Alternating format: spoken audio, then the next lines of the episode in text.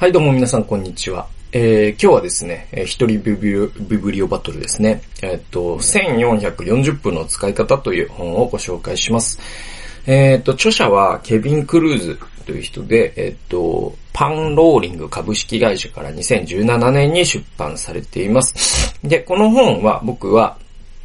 あの、読んだ方法というのをちょっとあの、初めてなんですけど、初めてっていうか紹介する本の中では初めてなんですけど、あの、アマゾンプライムのね、あの、アマゾンプライムリーディングってあるんですよ。で、それは、あの、なんか読み放題のやつはまた別のその、えっ、と、な月額がかかるサブスクリプションであるんですけれども、それは使ってないんですね。っていうのは、まあ、あの、うん、やっぱ、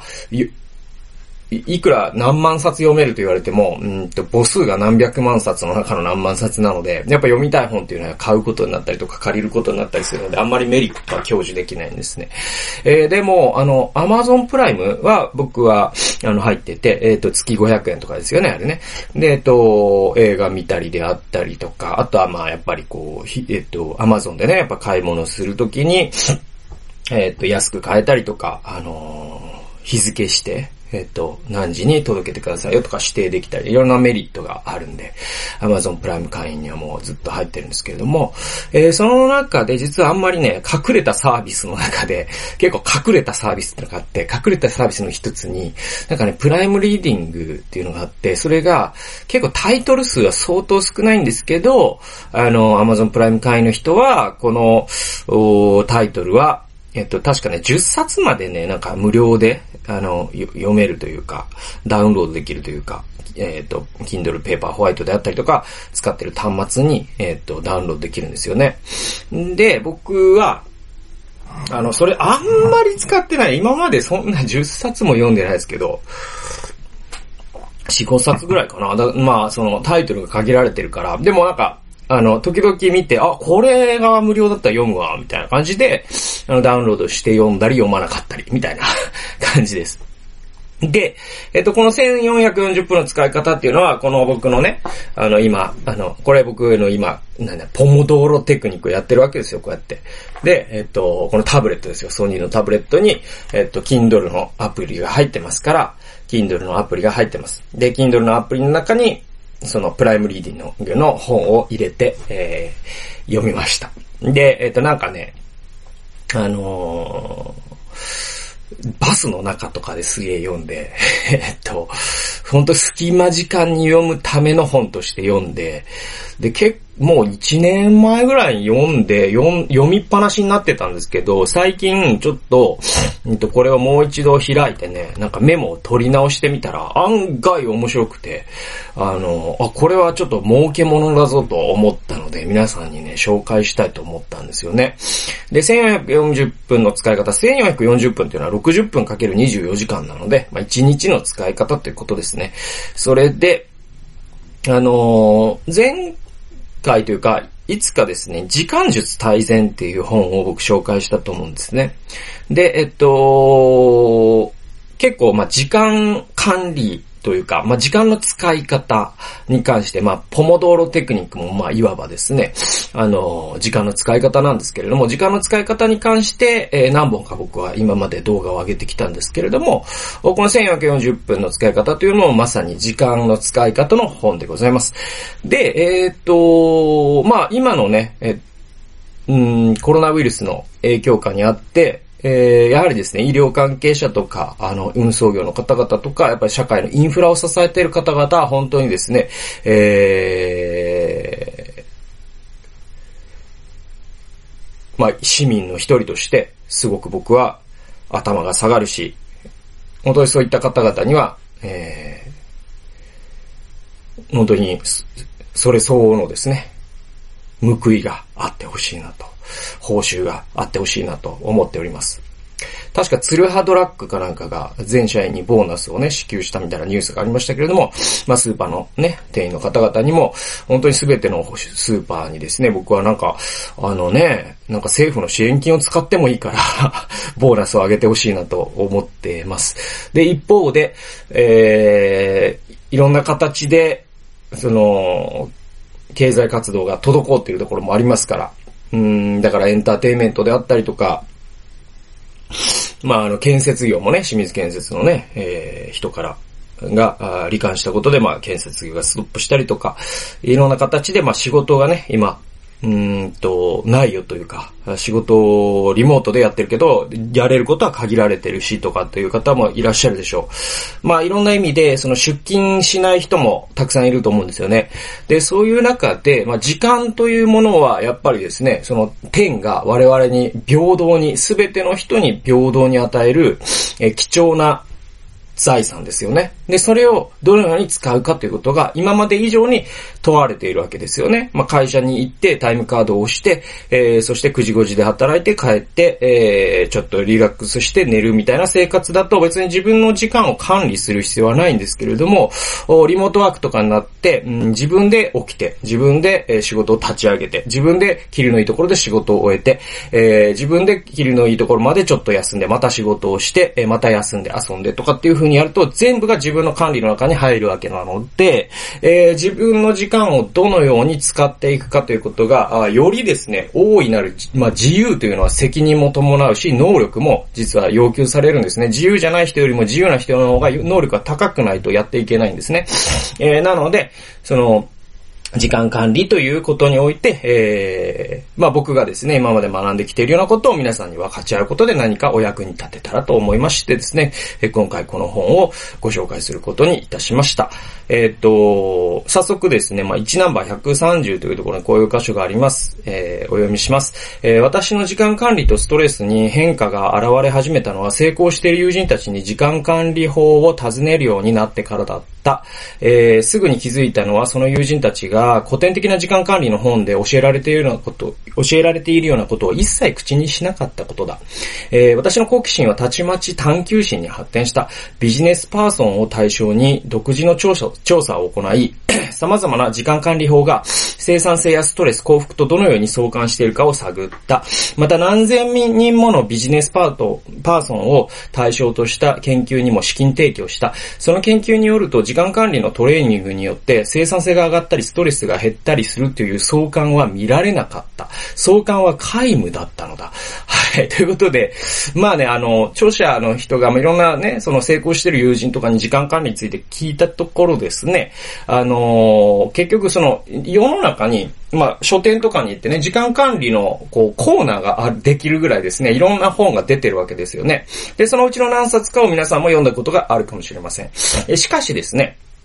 あの、この著者は、その経験的に、あの、成功している人に限って、そういった、その書店の時間管理コーナーで売られているような本に書かれているようなことを一切実践してないし、興味もないってことが分かってきたと。えー、そして、えー、興味がさらに好奇心に発展してですね、独自に、この著者の人は調査を始めたんですね。えー、そうすると、なんと、その時間管理のいわゆるトレーニング、時間管理の技術を磨こうみたいなセミナーとかもあるでしょう。で、えー、そういう、えー、本も出てるでしょう。えそういったことのトレーニング、そういったことの自己訓練というものが、ストレスの低減にもつながらないし、生産性が上がるということにすらつら、つながらないと。全く関係がなかったんだよ。つまり、え意味がなかったんだよということに気づくんですよ。だからこれ、時間管理の本でありながら、時間管理を真っ向から否定するという、こう、いきなりそういう逆説が語られるんですね。えー、続きを読んでいきます。え次に大成功した何百人もの人々を取材した、例えばマーク・キューバンらの億万長者、えー、有名実業家、シャロン・ミラーを、シャノン・ミラーをはじめとするオリンピック金メダリスト、オール A の成績を収めた学生といった面々である。えー、大成功した人々は ToDoリストによる優先順位の管理などしない複雑なメソッドに従うこともなければ、ロジックツリーを見ながら意思決定することもない。えー、実は時間のことは大して気にかけておらず、その代わり、価値や優先順位、継続的な習慣を重視しているのだ。えー、これすごいですよね。だから、あの、大成功した人って実は時間管理というものに対してそもそもあんま興味なくて、えー、大成功してる人であればあるほど、時間というものをそもそも、なんだろう、その意識化することすらないと。これ面白いですよね。時間がもったいない。え、時間がない。時間がとにかくない。時間がもったいない。え、時間を作らなきゃ。え、この時間、これをする時間さえあれば、みたいなことを考えてる人というのは、あんまり成功した人じゃない可能性が高いってことですね。むしろ成功してる人って時間なんていうことを思い出すこともない。じゃあ何を意識化してるかというと、彼らが意識化してるのはまず価値。自分にとって一番価値のあることが何かということを、に集中してます。で、優先順位ですね。今何が一番大事かってことに集中してます。あとですね、習慣です。だから時間、時計に頼るんじゃなくて習慣に頼るんですよ。今何時から何時までジョギングをしなきゃって言ってジョギングをするんじゃなくて、もう、えー、歯磨きをするかのように、えー、もう体が勝手にね、あの、ジョギングシューズに履き替えてジョギングをしているという、この体内のリズムに頼ってるんですよ。ね。えー、これはやっぱ時計に頼るのか、自分の体内のリズムに頼るのかという違いがあってですね、習慣の力というのを彼らは知っているんですね。はい。で、えー、続けてですね、1ナンバーの、えー、354ページです。第3の問題は、 ToDoリストが不必要なストレスを生むことだ。これまあ、 ToDoリストっていうものね、まあ、時間管理の本にはほとんど全てに書いてあります。けれども、 ToDoリストっていうんで、僕もですね、別に ToDoリストはじゃあ使ってないかというと全然使ってるんですよ。で、どう使ってるかというと、前僕が言ったように、こういう風にね、あの、ポモドーロテクニックをするために、この授業、左にやることを書いて、で、右に、えっ、ー、と、なんだろう、あの、こう、自分の30分、30分、30分の、えー、ダマをですね、どういう風に使っていくかっていうのを1日計画して、1日の地図を最初に書くんですね。そうやって僕はせ、えっ、ー、と、時間管理、まあ、僕なりの時間管理の、えー、編み、編み出してというか、僕なりのオーダーメイドの時間管理法の中には ToDoリストが入ってます。これはあの、僕の以前出したポモドーロテクニックという、え、動画の中に、で説明しています。で、えっと、この、あのー、じゃあ、 ToDoリストね。えー、僕の場合はすごくだから毎日書くことで思い出すし、えっ、と、それをずっと持ち歩いてるためとかっていうことでもないんですよね。そうやって書いておくことで忘れないようにして優先順位をつけるための ToDoリストなので、 ToDoリストのための ToDoリストではないんですね。だから、ここで著者が否定しているのは、いわゆるその to-do list をとにかく、えー、作りましょうみたいな風潮に対して、え疑問を挟んでいて、えっ、と、それは何かというと、えっ、と、 to-do list が不必要なストレスを生むからまずいっていうことを言ってるんですね。で、確かに未完了のタスクを長々とリストにして持ち歩くのもやるべきことを思い出すための一つの方法ではあると。だけれども、研究によって証明されたことは何かというと、未完了のタスクっていうのは自分の意思とは無関係な侵略、え侵入思考。えー、これはですね、突然浮かぶイメージや考え、これらを引き起こすと。これを心理学用語でサイガルニク効果っていうんですって。で、このサイガルニク効果っていうのは、その未完了のタスクっていうのを常にですね、まあ、スマホのこう、リメンバーミルクとかそういうアプリがあるじゃないですか。そういうのにずっと入れてるとですね、そのちょずっと集中してる時にもその考えが入ってきてしまって、なんかこう、脳の認知的なこう、メモリーが食われてしまう。えー、そういうまあ、弊害があるので、えっと、 to-do list にあんまりにも頼むえっ、と、頼るというのは、実はあの、弊害の方が多いんで、大きいんだよ、みたいな話ですね。えー、次がですね、あの、手書き対デジタルっていう話で、あの、まあ、時間管理の本にもですね、そのデジタルな、あの、ツールを活用して、時間を管理していきましょう。ライフをハックしていきましょうみたいな話ってあるんですけど、えー、でもですね、実はその手書きっていうものが、あ結構、結構ですね、あの、有効なんじゃないかっていう説もあって、これは本当にまあ話せば長くなるし終わらない話なんですけど、例えばさ、あの、紙の本と Kindle のね、電子書籍ってあるじゃないですか。あれどっちが記憶に焼き付くかっていうね、実験がね、結構あるんですよ。で、えっと、結論は出てて大体。えっと、それは、結論はなんとですね、変わらないんです。だから、あの、紙の本の信者にとってはですね、ちょっとショッキングな結果なんですけど、実は電子書籍で読もうが、紙の本で読もうが、学習効率変わらないんですって。で、これは僕もなんとなくわかる気がします。で、ただね、なんかちょっと、えー、っとね、確かに変わらないんだけど、なんか、あの、僕の感覚ですよ。感覚ですけど、小説みたいなものは Kindle で読んだ方がなんか楽しいっていうか、ぬるぬる流れていく感じがするんですよね。で、だけど哲学書みたいなものは Kindle じゃなくて紙の本で読んだ方が、なんとなくですけど、把握しやすい感じがします。えー、はい。それ多分紙の本って、その、えっと、物理的に今4分の3読んだとかわかるじゃないですか。えっと、Kindle の場合はそれがないんですよね。うん、一応まあ位置ナンバーとかで、あの、そう、できるんだけど、だけど、その tangible な形、その目に見える形ではないから、あその差はあるんだろうけど、でも研究結果によればさほど変わらないそうです。え、じゃあですね、手書きとメモ。あの、割とだから、今も僕、その大学で非常勤講師してますけれども、あのー、まあ、年にね、2回ぐらいですよ、授業行くのは。だけど、その中でも、もう今のね、大学って、あの、授業にパソコンみんな持ち込んでるんですよね。だからカタカタカタカタ音がするんですよね。で、手書きでノート取ってる子もいるんですよ。どんぐらいかな？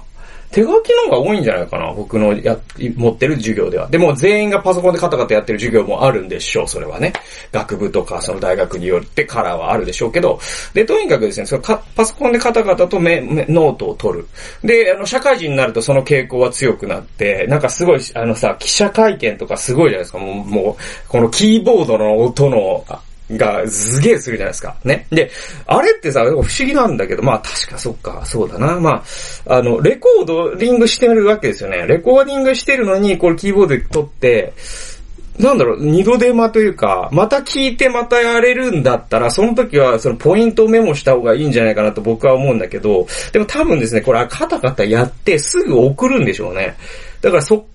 もう速記みたいなことですぐそのデスクから送ってもすぐその即興性が求められるからそうなってるのか。まあまあそれは別として。だからその手書きのメモとデジタルなメモ。うんと、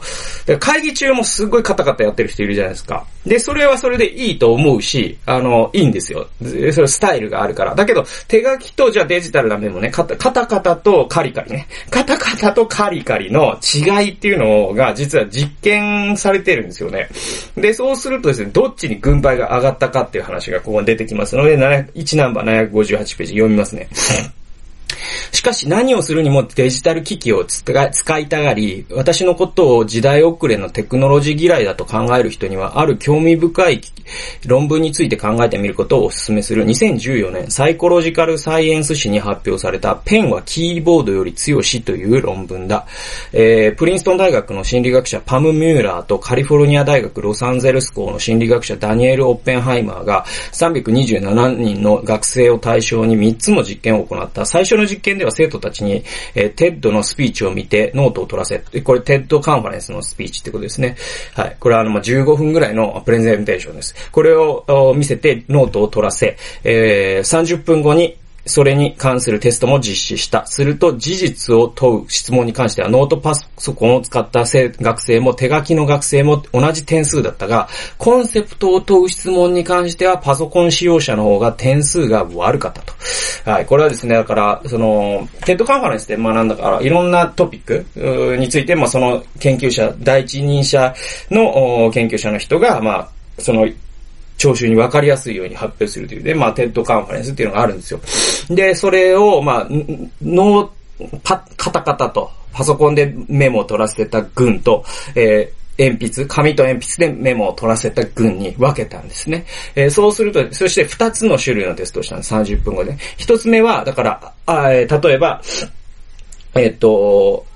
その、スピーカーが言った事実について問う質問ですね。えっ、ー、と、千、千、えっ、ー、と、20世紀の 労働者の、えっ、ー、と、推移について述べなさい。労働者の賃金の推移について述べなさいとかって言うと、まあ、平均点は同じぐらいだったんですって。えところがですね、そのコンセプトです。その、さらに深い、位相、さらに抽象度の高い、彼が一体果たして何を言ったのかという、そういう概念的な質問をするとですね、手書きの方が点数が良かったんですって。はい。えー、次、えー、パソコンを使った学生は鍵となるコンセプトをメモするのではなく、スピーチをそっくりそのまま書き取っていた。その点に気づいた博士たちらは第2の実験で自分の言葉でノートを取るようパソコン使用者に具体的に指示した。しかし結果は同じだった。手書きの学生の方がメモの内容をよく思い出せたのである。これ面白いですよね。だから、あのー、手書きのね、それってだから手書きだと、結局全部を筑語的に言ってる内容を速記のね、勉強した人なら、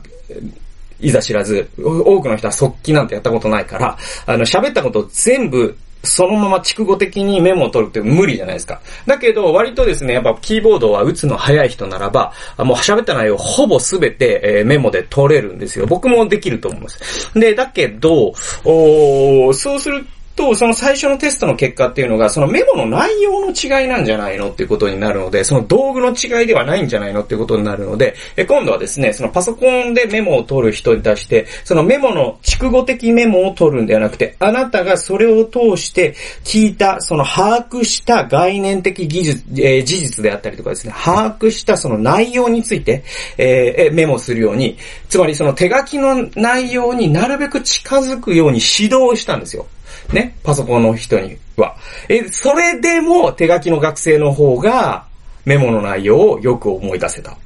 つまり抽象的な概念については手書きの方が、手書きのグループの方が点数が良かったってことなんですよ。これすごいちょっと不思議なというか、直感に反すると言ってもいいぐらいの、えっと、驚くべき実験結果なんですよね。で、えー、次。パソコンによる記録にも一つだけ勝っている点がある。手書きよりも完全な記録をつけられるのだ。この点は後日ノートを見返す必要が出てきた時に役立つ。つまり手書きに比べ、実際の講義内容に近い形で勉強できることになる。そこで研究者たちは第3の実験を行った。今後は、今度は、1週間後にテストを実施し、テスト前に勉強時間を与えた。だがこの実験でもやはり手書きの学生の方が点数が高かった。これすごくないですか？だから、あの、復習する分には、だから、一回全部忘れた時にその授業を再現する、再現可能性の高さっていう意味では、パソコンの方が高いはずなんですよ。なぜなら、蓄語的にメモしてるわけだから。えー、でも、その条件にしたとしても、手書きの方がやっぱり点が高かったっていうですね、驚くべき結果があるんですね。だからやっぱりペンは、えー、なんだっけ、ペンはキーボードよりも強しっていう、この、この実験結果っていうのは、いろんなことを示唆してますね。で、そうするとね、僕、まあ、昔ね、メモマーだったんです、僕。メモマーだったんですよ。すげえメモし、常にね、あの、100, 100枚ず、100枚綴りぐらいの分厚いね、A4 のコクヨのノートを持ってね、持ち歩いてね、いつもなんかあるとメモしてたんですけど、えっ、ー、と、その習慣は今はなんかなくなっちゃいましたね。で、だからあんま、あんま良くないことになってるのかもしれないけど、で、えっと、代わりに僕は Evernote とか、結局そのデジタルデバイスに結構頼ってるんで、この理論でいくと僕の学習能力は下がったのかもしれないんですけども、えー、でもね、僕は肝心なことはやっぱり手書きで今でもやってて、例えばこれ僕の、僕のもうまたもう一つのライフハックなんだけど、これは僕はその机の上にね、こういう綴りのね、A4 の紙をね、何、何個かプロジェクトごとに持ってるんですよね。こうやって、こうやって、こうやって。ね、裏紙なんですけど。で、ここにそのアイディアとかを書いていくんですよ。その図式化したりとかして、ガーッとかって言って。で、えー、なんだろうな、こういう、うん、なんかこう、結局その、パソコンで仕事をするのって、アウト、アウトプットで言うと、最後の2割なんですよね。最初の8割何かっていうと、頭、脳内で起こるんですよ。で、脳内のにあることを、えー、具体化するのに、やっぱり手書きのメモって有効で、やっぱこういう形でですね、僕バンバンメモを取っていくんですよ、こうやって。で、メモしていったものを最後に、えー、人に出す、直前にパソコンにするっていう形にしてますね。だからやっぱり、僕もやっぱり手書きのメモというのは大事にしてますね。で、じゃあ、その中間にあるね、例えばそのタブレットにペンで、アップルペンシルで書くとかっていうのはどれぐらいのものになるのかは僕は、そういった研究結果読んだこともないし、えー、実際自分でその、そういうね、アップルペンシル的なものを使ったことないから何とも言えないけど、僕の感じで言うと、うん、真ん中ぐらいじゃないかな。やっぱデジタルのメモと、その紙と鉛筆のメモっていうものの真ん中ぐらいだと思います。やっぱり紙と鉛筆のメモの強さっていうのは、なんだろう、こういうものを書いた時にこれをまたそのタンジブルだから、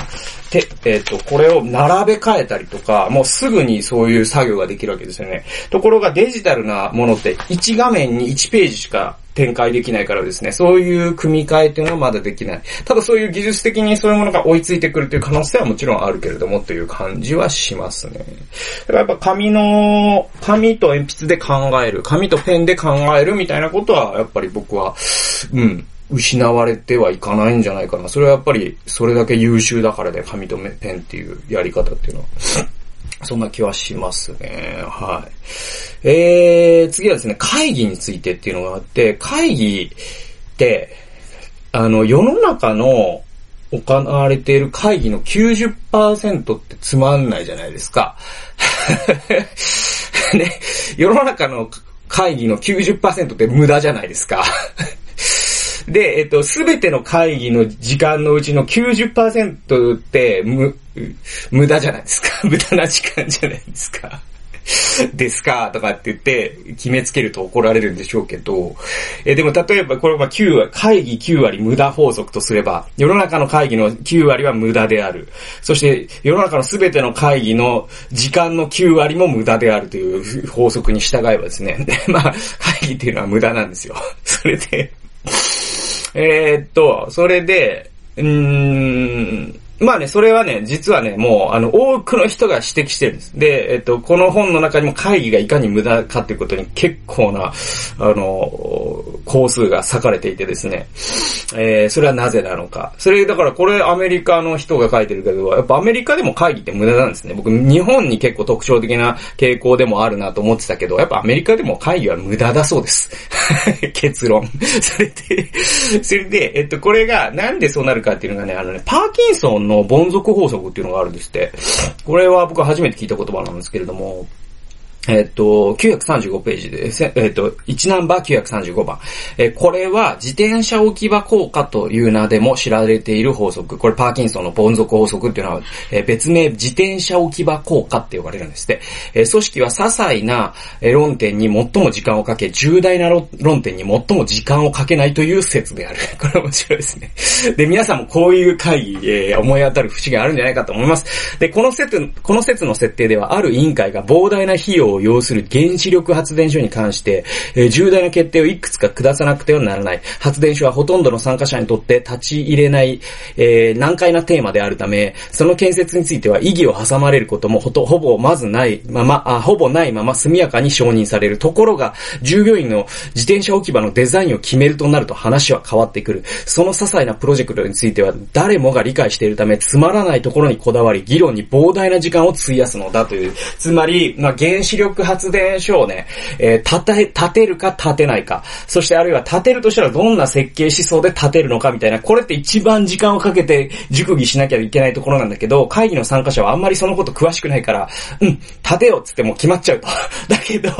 自転車置き場、じゃあ従業員の自転車置き場をどこにつけるかに関してはこれ当事者なんで、ちょっとそれは一貫ありますね、俺、なんつって。ちょっとそれ遠すぎると思いますね、なんつってね。で、すげえそこでもうバッチバチの議論が起こるということがあるよって、これがまあパーキンソンのボンゾ拘束、えー、別名自転車置き場効果というものだそうです。で、まあね、あのー、だからさ、だからね、あのー、マスクですよ。ね。まあ、マスク自体も、どんな会議をしたらそんな結論になるんだって俺未だに思ってるけど、あれマスク、あのマスクのね、制作を称賛してる人って何なの？とかって思っちゃうんだけど、びっくりしたんだから僕。マジかよって思ったんだから。で、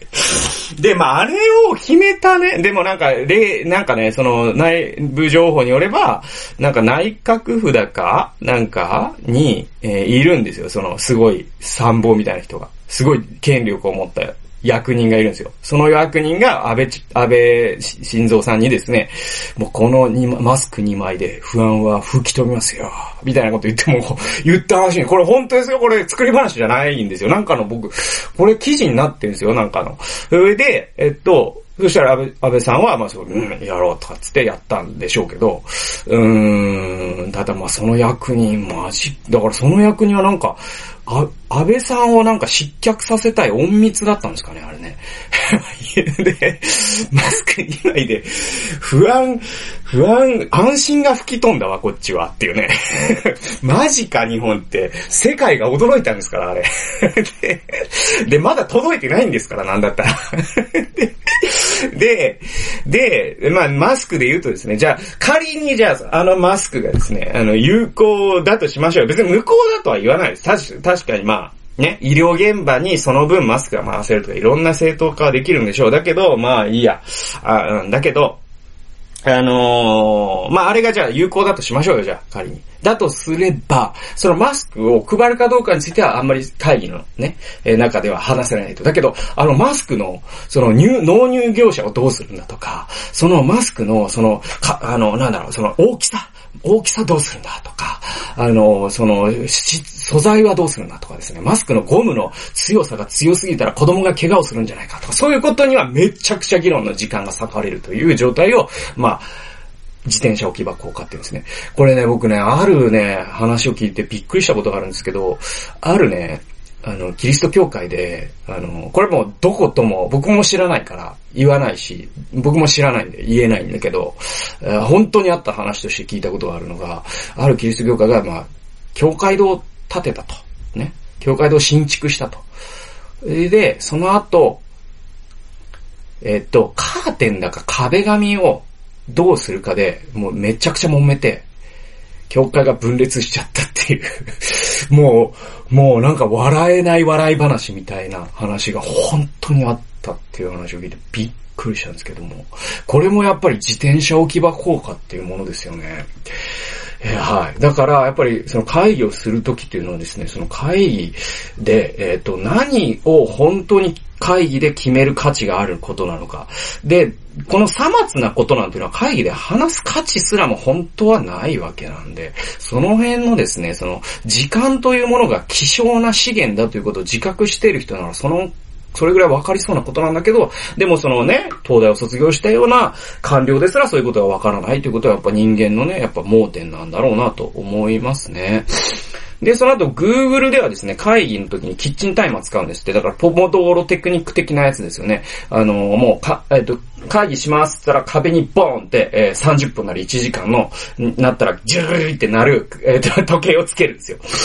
それ、そうすることで、そのプレッシャーを与えて会議の時間がダラダラ長くならないようにする。で、30分って決まってれば、これ、この30分でこれを決めるんだ。そしたらもう解散するんだっていう、えー、そういうですね、その会議を短く終わらせるという強い意識を、意思をですね、会議を主催する人が持つかどうかっていうのはめちゃくちゃ大事です。だから僕いろんな会議、僕、僕自身がですね、教会とかでも設定することあるんですけど、僕は、僕の一つの強いポリシーがあって、会議をする場合は、何時何分に終わります。そして、って言います、最初に。そして、えー、その時間になったら必ず強制的に終わります。これ絶対僕はやるようにしてて、僕は本当にもっと人に褒めてほしいんですけど、これに関してはね。で、で、日本人って時間守る守るって言うんだけど、あれ、始める時間を守るだけで終わる時間守らねえじゃないですか。あれってルーズですよ、はっきり言って。だって人って忙しいからね、その後だって予定ある人だっているじゃないですか。で、これは本当に終わる時間みんな守りましょうよっていうのを本当に声出し、声を大にして僕は言いたいなと思います。えー、あとはですね、まあ会議を立って行うっていうのがすごい有効だよとかですね。えー、あとですね、大成功してる人はノー。を言うのがうまい。えー、何かを断れる人ほど、えー、実は成功しているんだよとかですね、えー、そういうことが書かれています。えー、で、ここまで話したところで、まあ30分超えたんで、えっ、ー、と、続きはですね、後編でちょっと話していきたいと思います。続きはどんな話になっていくかというと、今度はですね、その大成功した人々へのインタビューの紹介です。だからその時間を上手に使っているからこそ大成功してるわけで、で、大成功しているその時間を上手に使っている人たちがどんなことを実際に言っているかっていうことを検証していく。えー、そういったパートに移っていきたいと思います。えー、そんなわけですね、えっ、ー、と、前半の方を最後までお聞きくださりありがとうございました。それではまた次回の動画及び音源でお会いしましょう。さよなら。